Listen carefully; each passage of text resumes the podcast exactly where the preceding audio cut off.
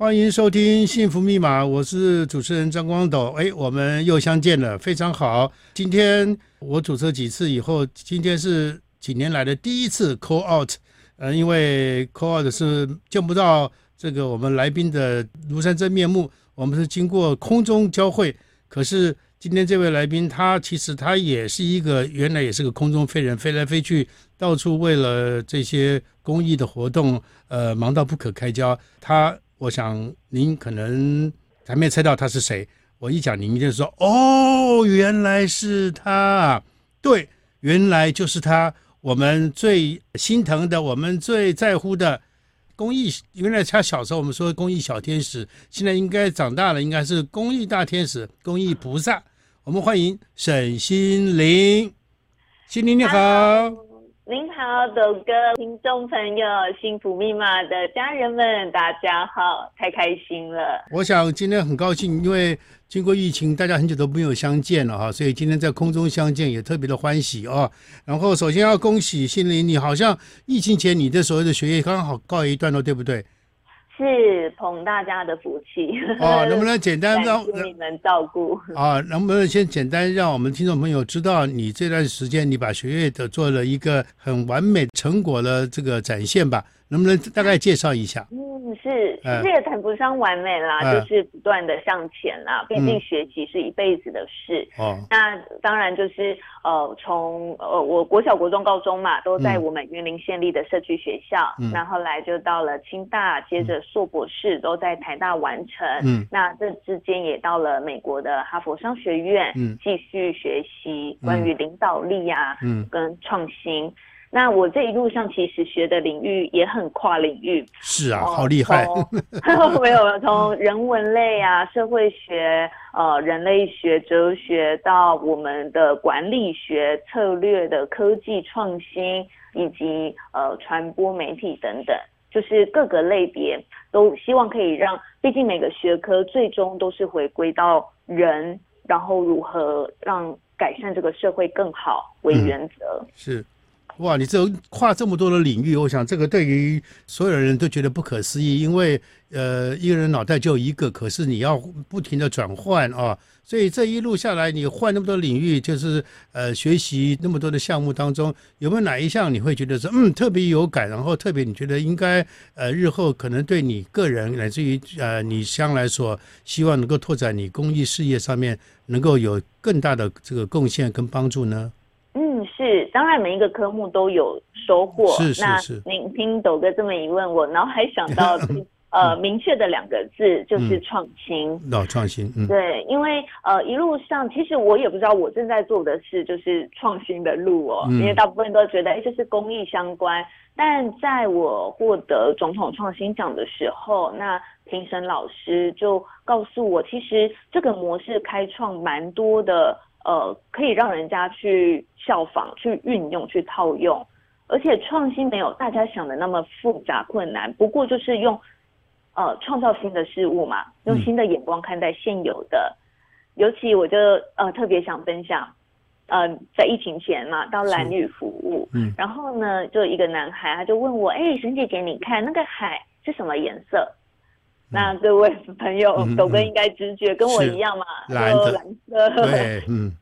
结果那男孩就说：“可是神姐姐，我好像看到有三十六种颜色。”哎，哦，哇，对，你就很压抑嘛。嗯。原来他说说呃远一点的近一点，有海浪，有飞鱼，还有啊，就是他在想妈妈嗯的时候，颜色也不太一样。哦。那他才十二岁，我就觉得这就是创新啊。是是是。嗯，所以每个听众也都可以思考一个问题，就是到底我们是今年活了三百六十五天，还是活了一天重复三百六十四次？嗯，哇，可以运用在生活当中，不代表好像每天要轰轰烈烈大革命，而是每天都可以有不同的角度、眼光，然后去欣赏、去把握当下。嗯。哇，你这话说的真好！我们要经常思考，是不是一年过三百六十五天，或者是过一天然后重复三百六十四次？哇，这个是我觉得给。听众朋友来讲的话，应该也是一种创新的一种思考逻辑啊，因为我很少会用你这样种诉说的方式，能够来面对我们每天所过的是什么样的日子，跟我们呃是不是因循苟且的每天这个呃就能得过且过，然后从来没有思考说你这一天过得有没有意义，对不对？嗯，是啊。所以用不同的角度去看，就像很多人会觉得，哇，那欣琳你这样一路一直念到博士，这样哦，上学考试不会很累吗？但是我都会呃提醒听众说，关于三件事情不太一样哦。嗯嗯嗯。上学考试和学习，嗯，很多人把他们混淆了。是，嗯。那可能讨厌上学、讨厌考试，就不小心讨厌学习，很可能。嗯嗯。毕竟学习真的一辈子的。嗯哦，学习是一辈子的事。是的，对，没有错。哎呦，我也活到这岁数，我第一次，我从来没有听过老师讲过说学习跟考试是两回事。哎，你这么一说，我也觉得如此啊，对不对？学习是一件很开心的事情，因为你可以听到很多新的事物跟新的知识。可是考试当然就又不一定啊，就有压力，会觉得说，哎，我们能考过关，会不会被当掉啊，什么之类的。相对的，我觉得这个也是一个很好的一个思考逻辑。而且运用在上班族也是啊，上班考绩和学习也是不一样。嗯、没错，没错，没错。很多人是为了考绩去上班，然后压力很大，然后每天上班都压力很大，然后很不开心。然后很多人哎，对对，就不会幸福了。这个一定要工作时候要很开心，才会感受到幸福的这个因子在心里面萌芽出来哦。哇，你看今天一开始这个一聊起来。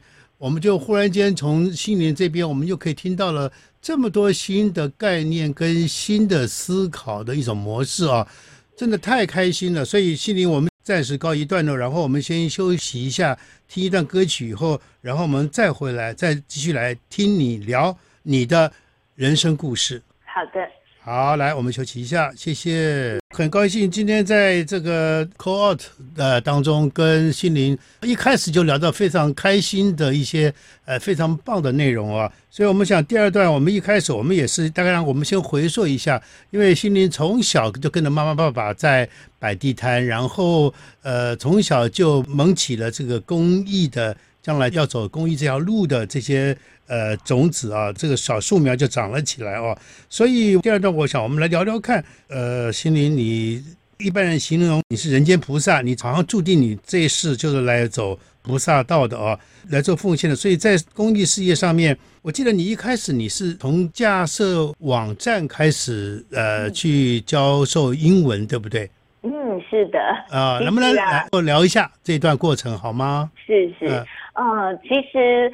呃，为什么走上了公益这条路？我就想到法鼓山给我的启发，不过就两个字，就是抱怨。抱哦，抱怨，对，哦、把怨怨恨的怨变成愿望的愿。哦，抱怨哦，抱抱着愿望的意思。对，怀抱愿望。哦、一般人大家都会 complain 抱怨，但是哎，因为 complain 一开始难免嘛，因为小时候环境比较挑战。嗯、那尤其一开始十一岁看到哇，阿公邻里们啊，这些柚子农产都滞销，嗯，难免大家都会垂头丧气，会抱怨。嗯，可是呢，它就变成我的一个愿。望有个目标，嗯，对，那呃，因为因此我就去学习了电脑啊，会了一技之长后，又进一步的呃，可以改善家计，脱离贫穷。那又看到哇，那我的朋友他没有办法好好的学习公平的资源，嗯，所以又架设了安安网站来，嗯，呃，提供许多免费教材。那成立网站又会看到有人家根本没电脑，不能上网怎么办？毕竟那是二零零三年嘛，对，那个刚 开始啊，十八年前，嗯、是啊，那硬体没像现在这么普及，嗯、所以我又进一步也是呃，因为做了一件事跟斗哥结缘，就是在十四岁创办了呃免费的实体的客服班，嗯。那也因此认识了点灯，很荣幸就可以成为点灯家族的一份子。嗯、谢谢谢谢。嗯、那其实一路上就是，我觉得每个人生活难免会抱怨啦，嗯、可是只有抱怨就可惜了嘛。是，是，因为每一个人都是在菩萨道这一条路上，就像师傅一直强调逆增上缘，嗯，所以我就很感谢一路上愿意让我们服务的生命，嗯嗯，那过程其实很多人都会压抑好奇啊，觉得哇，你从小做这么多事，一定嗯怀抱梦想，很有目标，嗯，那我就会反问他们说，如果你跑去问五岁的我，哦，在那里招楼逼，哦，然后可以问问那个哎小妹妹，你有没有梦想？嗯。那你猜我的回答是什么？你说是吗？怎么回答的？我我当时应该没有人那么无聊来问，不过我回想啦，嗯，如果回到当下，我可能会回答：哎，等一下，等一下，我看一下哈，嗯，那个那个啊，我有。可乐、沙士、苏跑和雪碧、红茶哈啊，没有梦想哈，这是什么牌子的饮料啊？谁、嗯、知道？我都没听过嘛。嗯、因为毕竟“恋爱招楼兵”这两个字对你是一个很抽象的概念嘛。是是，嗯、你生活毕竟只是烦恼下一餐在哪里。是。那很多人就觉得，哎，对啊，那你这样为什么长大做了这些事？嗯。那我一个观念分享就是。就算你没有梦想，也可以先帮别人实现梦想。嗯嗯嗯。因为这个出发心呢，让我诶先想帮农民销售呃解决滞销问题，帮朋友解决资源不公的问题，一步一步的，我自己就一直成长。嗯嗯嗯。所以我想。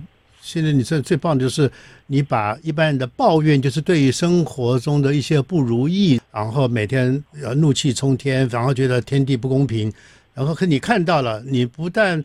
把它转换了，然后你让他，你从负面把它转成正面，所以我觉得你那时候也是一开始帮你阿公他们这些农人卖柚子，好像很快一下子啪一下子卖光了哈。那一次我想应该对你来讲应该是非常鼓舞的一件事情，因为你居然做了这件事情，在那么快就把呃农人他们碰到了问题就替他们解决了啊。我想那个对于你的出发心来讲应该是很重要吧。是，当然就是有这样的收获跟成果啦。嗯、那当然一路也不是都很顺顺，当然当然还是很多坎坷的、崎岖的。嗯，但是我发觉我一个观念改变，就是以前我遇到不好的事，都会觉得哦，好讨厌哦，怎么那么衰啦？为什么我又遇到这种事情？嗯，就会自怨自艾。是，但是我开始去转个念想。这件事到底要教会我什么呢？嗯，对，那这样想了之后，哎，就把那个抱怨、怨恨的怨变愿望的怨，愿望的愿了。嗯，是的，就完全正面了。对，确实，而且我呃分享一个想法，就是呃很多人会讨论嘛，嗯、我们要呃乐观还是悲观？嗯，到底我只有半杯水，还是呃还有半杯水嘛？嗯、就是乐观悲观，嗯、但是。是对我而言，我或许会选择第三条路，叫做达观。嗯，达观，嗯，达观，对，就是不管你拥有什么，哎、嗯，那我这半杯水要拿来做什么？还是我可以把它变更有价值化等等的，嗯，可以让它更活用善用。嗯，就像我会鼓励一些孩子，就是你呃，不管你有的是优点还是缺点，应该想办法变成特点。特点，特点哦，特点，是的，嗯嗯嗯。就只有你有你身上有的特质，对，嗯，那我也想到那天看到一个单词很有意思，就是呃，一般我们在学校教残障的英文，通常都是说 disabled，就呃 dis 不好嘛，able 能就是无能嘛，嗯，那以前我念到这词，我就觉得好像怪怪的，嗯，怎么嗯，为什么残障就无能呢？嗯，那我那天看到一个词，觉得很有收获。那个词叫做 different able 的嗯，不一样能力的。呃，不一样能力，嗯，是。那你就会改变了角度去看待。确实啊，那很多每个人都有不同的能力，就看你怎么去发挥。嗯，没错，没错。所以我想，那个能力是其实是与生俱来，只是看你自己会不会去发现自己去呃，能够照见自己跟别人不同的能力啊。然后我也记得有一次你跟我聊天，你讲到一件，就是那时候你才呃十几呃，也是才十来岁，可是你那时候加深英文网网站，然后你十几岁的小孩，你居然要去征聘呃大学毕业的英文老师哈，那个那一刹那，我觉得画面我觉得特别喜感，特别有趣。我想对于来应征的老师来讲，他们在面对你的时候，他们一定会心里不知道有什么样的 OS 不断的升上来哦。可是，在那个做公益的路上，像这种类似这种有趣的这种画面，乃至于呃你所碰到的一些不同的人，我想那个对你来讲，应该也是一种不同的一种人生的学习。是不是可以这么讲呢？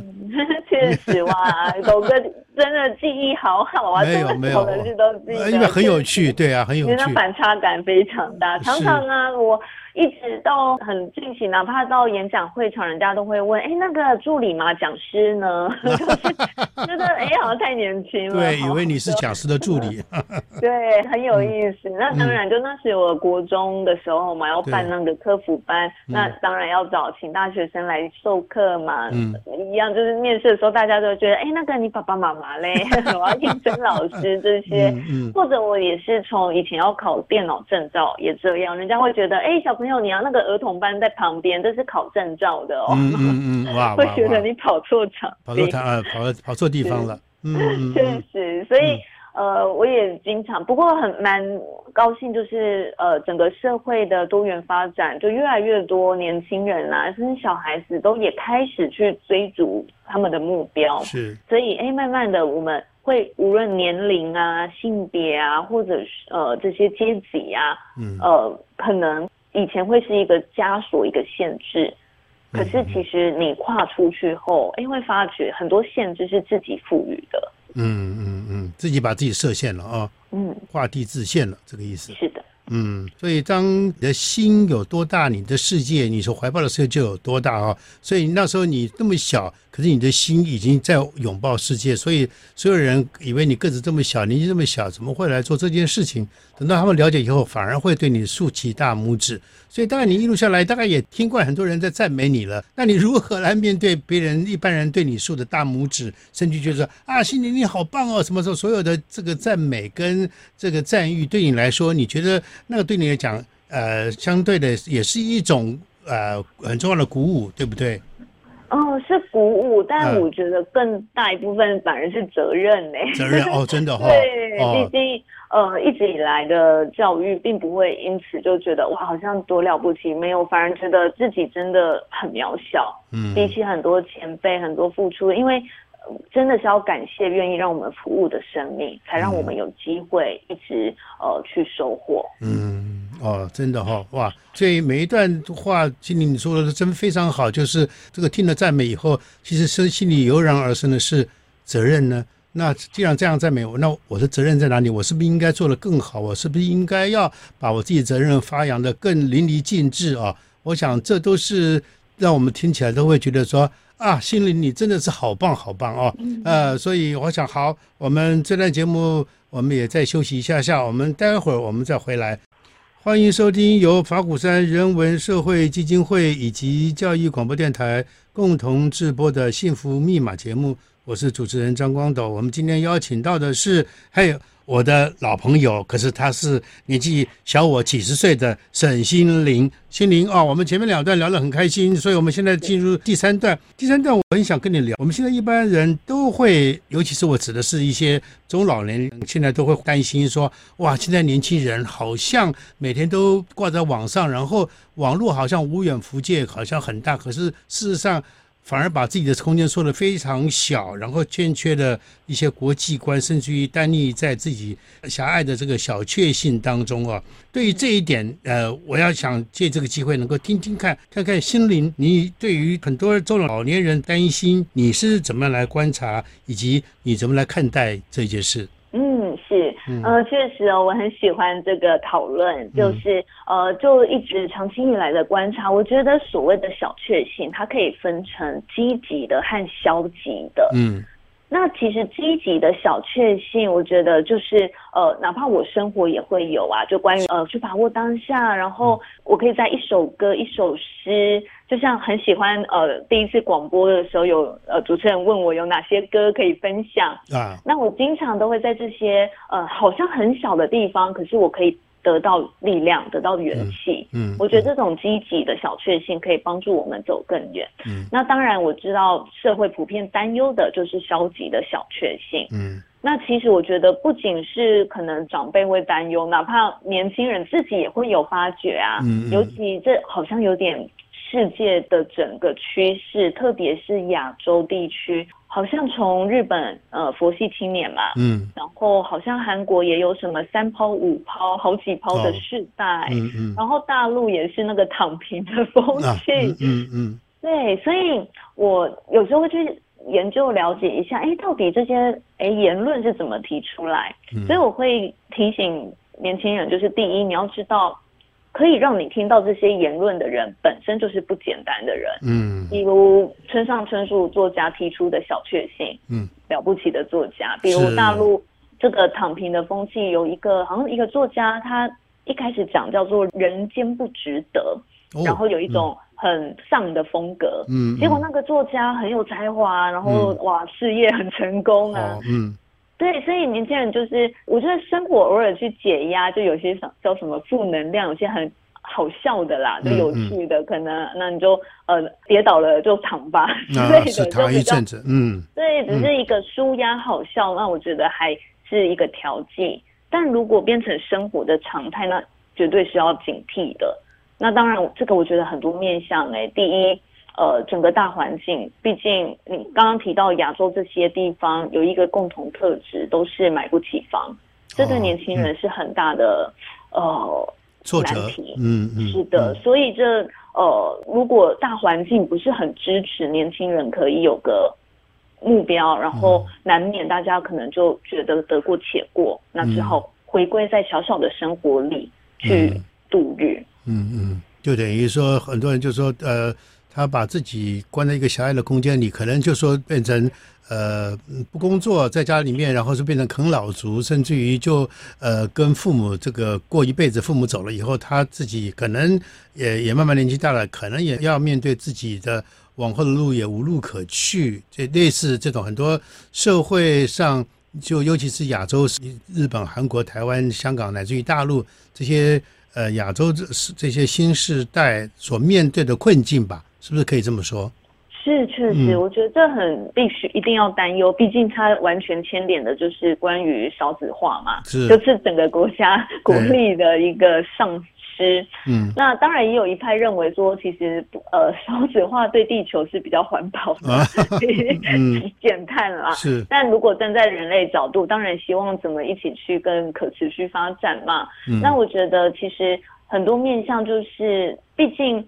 呃，从生存、生活到生命，嗯，这三个不同的阶段。嗯，那如果大家的呃整个社会条件是足够让人生存可以稳定的，嗯，那自然就有办法去如何创造生命，甚至生命影响生命，嗯嗯，可以去利他服务。嗯，我觉得，呃，很多年轻人如果迷惘，就是可以。试着从利他的角度，嗯，去看看别人的生活。就像我很庆幸这几年可以呃参与联合国的一些专案，是那哇就会看到了非洲的朋友哦、呃，还有很多太辛苦的生命，嗯，你就会觉得哇，真的你自己拥有跟不足的地方，嗯嗯嗯，是，我想呃。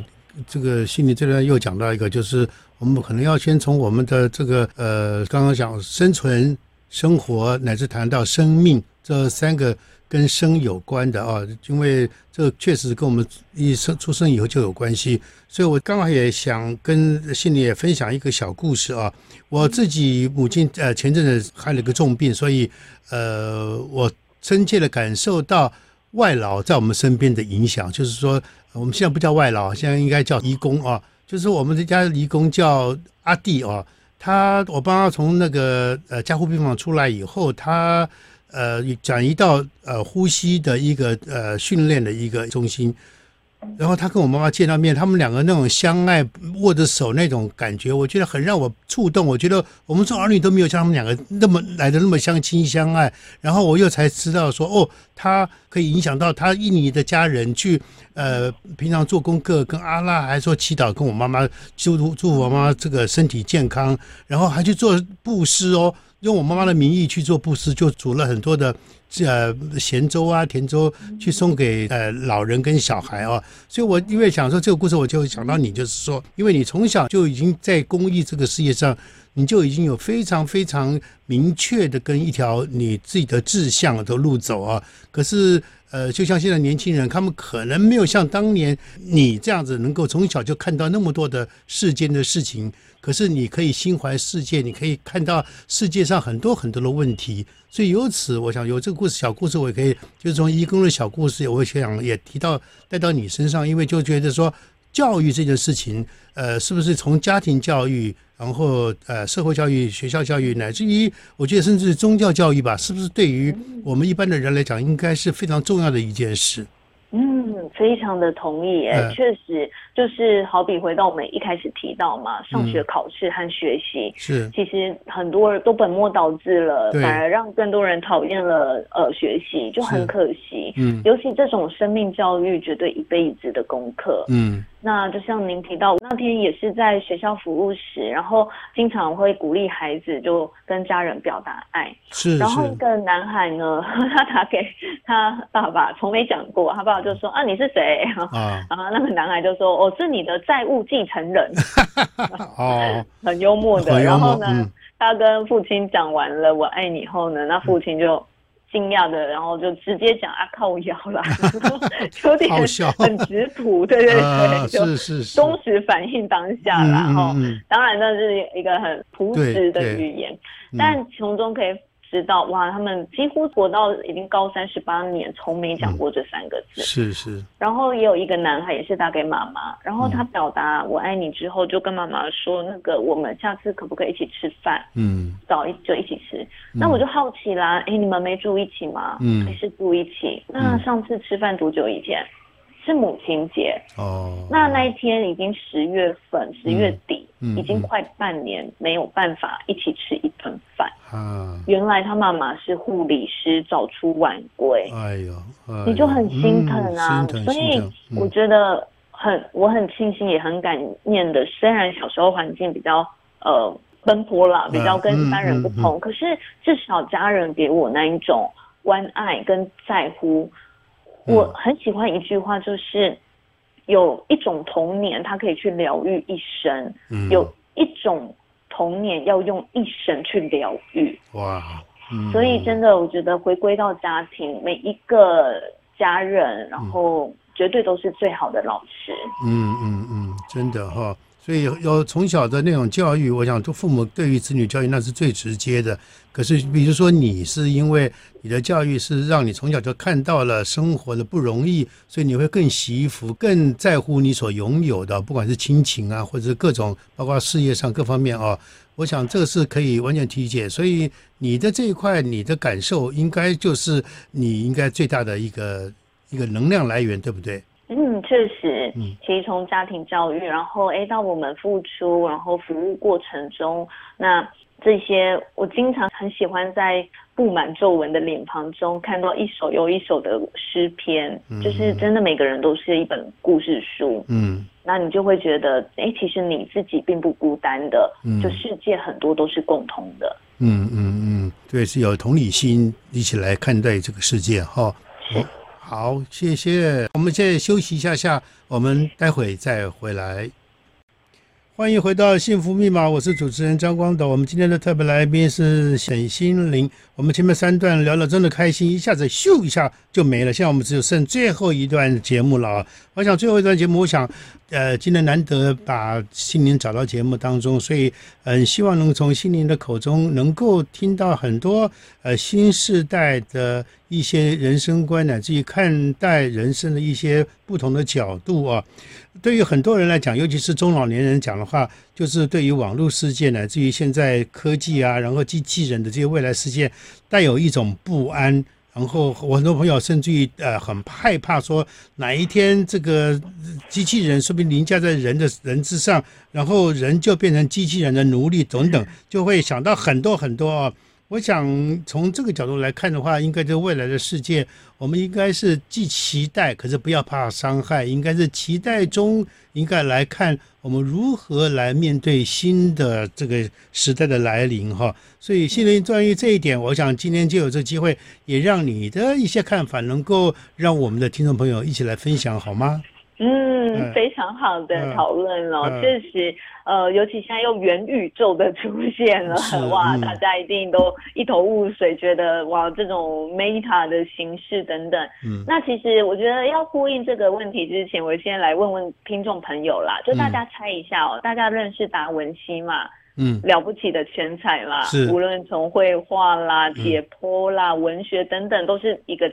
世纪天才，嗯，嗯，那他很喜欢写日记，嗯，那大家听众可以猜一下，就是他生前呃已经快人生末端了，嗯、哦，那前几天他的日记会写下什么东西？嗯，对，各位也可以思考，如果是你自己，哎，已经到了人生尾端，那哎每天写日记，嗯，可能有些人会想着呃会写一些反思啦，或者呃给下一代的一些嘱咐等等啦，就会。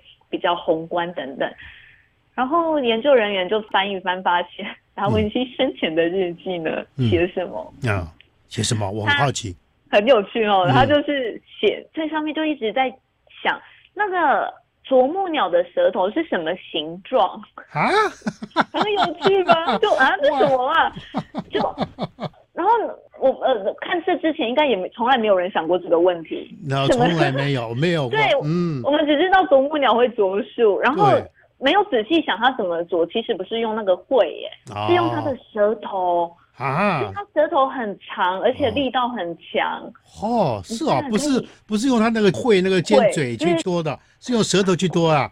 天哪，没有，不可思议啊！有啊有，不会想到吧？不会不会，绝对不可能，完全不会。对，没有认真想过，都以为他的会，没错，是舌头。没错没，哎，有趣。那听众好奇可以上网查，他舌头的形状是可以绕很长，绕过平常是放在他的大脑上面。哦，你很难想象，不可思议。是，所以我用这个例子来呃分享，就是呃，他让我最启发的就是其实。就是对这个世界充满好奇心，嗯，真的，就像德哥刚刚提到，哎，对啊，听起来很有趣，很好奇一样的。我觉得这真的不分年龄，嗯，就像我觉得每个孩子，只要你让他对这个世界充满足够的好奇心，他自然就会想办法去学，然后给他足够的爱，让他觉得我就算失败了、跌倒了。但还是有人会愿意接纳我的，嗯，就一个无条件的爱，嗯，所以一样的就是对新世代，我觉得不分年龄啊，那呃，很关键就是保持好奇心，但不要轻易的就下定论。啊，因为很多人可能到了某个阶段后，他无论看什么东西，都只是重复原本的偏见，嗯，那就会比较可惜，就会少掉很多的角度，嗯，少掉很多对话。呃，沟通交流的机会，嗯嗯，嗯，那当然我们不会去说好或不好，毕竟这不是价值观的判断，只是好。其实生命短短的，我经常觉得，有时候我当我沮丧的时候，我会就是看一下那个 Google Earth，嗯，它的有一另外一套呢，是从整个银河系开始，然后绕绕绕绕到地球，绕绕绕到台湾，绕到这个小小的村庄，嗯，那你那一刹那，你就会真的觉得其实。哇，几几整个几百亿、几千亿，然后到人类整个历程的进化，在那么沧海一粟之中，你会对于大家可以共享这一个时空，你会感到一种很发自内心的感谢。嗯，就像我也看到一个呃一句话很有意思，他说：“你知道吗？把你身上的 DNA 如果揉成一条线的话。嗯” DNA 人体内的 DNA 变成一条线，那个距离加起来可以到冥王星，所以你就是宇宙，啊、你就是宇宙。嗯嗯嗯，对，每个人都如此的独一无二，虽然看似在那么浩瀚的星海中很渺小，但是你对身边的人影响啊，甚至可以留下对别人的影响，绝对是很强大的。嗯。哇，今天我赚到了，因为心灵讲了很多东西，我是过去从来没有听说过。从啄木鸟到现在，你说冥王星 DNA 可以连一条线的话，哇，我觉得那个是一种你无法去想象的一个新的一个概念，一个新的世界。其实它原来就在了，只是看你自己会不会去触动、去发掘它，对不对？是，确实都是用不同的角度去看。嗯，所以我觉得用这样的想法去看待现在，当然，其实从 AI 机器人这些很早之前就在谈啦。嗯，哪怕现在的长辈他年轻的时候应该就有这样的议题出现。嗯，但其实很多呃比较。极端的想象都是在电影啊、小说中出现的啦，当然会加有很多戏剧化的色彩。嗯、但其实，在真实生活中，我相信这绝对是可以共荣共好的。嗯嗯嗯。所以这段心灵讲的话，我真的很希望很多，尤其是很多稍微年纪大的朋友能够听得到。因为为什么？因为我也知道我一些朋友居然到现在拒绝用 Line，拒绝上脸书，说学东西的东西很麻烦，就拒绝。然后，所以这个。我觉得对他们来讲应该是很可惜的一件事情，因为他们居然可以婉拒掉一些自己生活当中可以有一些新的一些启发跟新的一些发现，真的很可惜，对不对？是，我觉得有其实很多呃人可以试着反过来引导，毕竟这些都只是工具，而是要看他有什么样的目标或心愿。嗯，也许假设他呃是法鼓山的信徒，他哎、嗯、很喜平常就很喜欢这一些师傅的呃图文啊呃开示。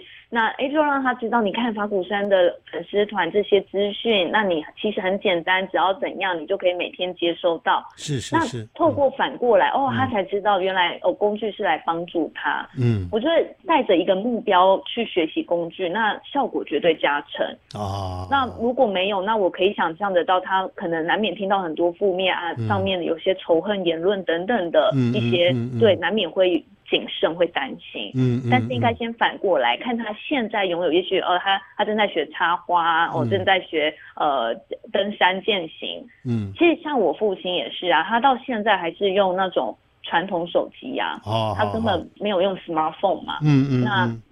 可是他很专注一件事，刚刚跟斗哥分享到，就是其实我父亲他本来九十公斤，快一百了，九十几，嗯，嗯，然后医生就跟他讲一句话，嗯，让他痛定思痛，嗯，医生跟他说，你就一个女儿，嗯，如果你这样下去到老年，你女儿为了要照顾你，她没办法去实现她的梦想，哦，那我爸就觉得，嗯，真的要改变，所以就开始。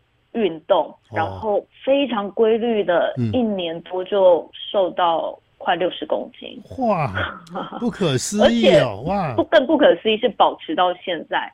本来要吃高血压的药都不用吃了。然后，嗯，那天我们称重体重机，嗯，他的那个体脂肪那些身体年龄哦，他现在已经六十，身体年龄二十。七岁，哇，二十八岁，差不多，都快比我年轻了。哇，真是 了不起，不可思议。因为他其实以前也是像您提到很多观念，就是不能改。毕竟他已经整个呃，算体重超重，哇，有九十几公斤，四五十年了哦。结果短短一两年，他人生截然不同。哇，他现在应该是谁赚到？他现在应该很得意，对不对？他呃，就继续维持啦，继续维持。不过真的啊，整个神清气爽，然后整个哎观念啊、想法都勇于去接受、了解新的事物。嗯嗯嗯嗯，毕竟健康一辈子啊。没错没错，就而且还有一个，他也是对你的爱，因为他确实那医生的话对他来讲可能是很大的打击，因为你不要因为你身体哪一天不好，你害你女儿不能去追求她的目标哈。我想这个都是对于父母来讲都是一个很好的一个，也是在教育哈，可以这么讲，对不对？是。好，然后想我们今天节目应该到了尾声，呃，节目的最后因为很难得，所以心里能不能用一句话来送给我们听众朋友们，来鼓励大家能够如何寻找自己的幸福密码呢？嗯，当然的，我相信呢，幸福并不是要去打败多少人，而是可以帮助多少人，嗯、可以重新思考关于幸福、关于成功的定义。嗯、而且啊，朋友也不要问自己，哎，我幸不幸福？不要这么问，你应该要问自己，我该如何做可以更幸福？哦、每个人现在一定都有幸福的状态，嗯，把它找出来，然后放大，一定能更幸福。啊，真是太好了！所以不要问自己幸不幸福哦，你要问自己哟，我应该怎么做才能够真的确实能够得到幸福哦？我想就就像我们今天节目最后所提到的，不要怕接受新的事物，也不要害怕去面对新的这个时代。或者是担心这个担心那个，又应该像心灵一开始跟我们说的，就是我们必须有一个柔软的心，然后我们来面对，用很包容的心，然后让自己每一天都过得很自在，然后不要重复三百六十四天过一样的日子哦。我们一定要如何去把每一天过得好呢？我想今天非常感谢心灵带给我们这么多心灵上的抚慰跟再建设，感谢心灵，感谢豆哥，感谢各位。谢谢，拜拜。感谢，拜拜。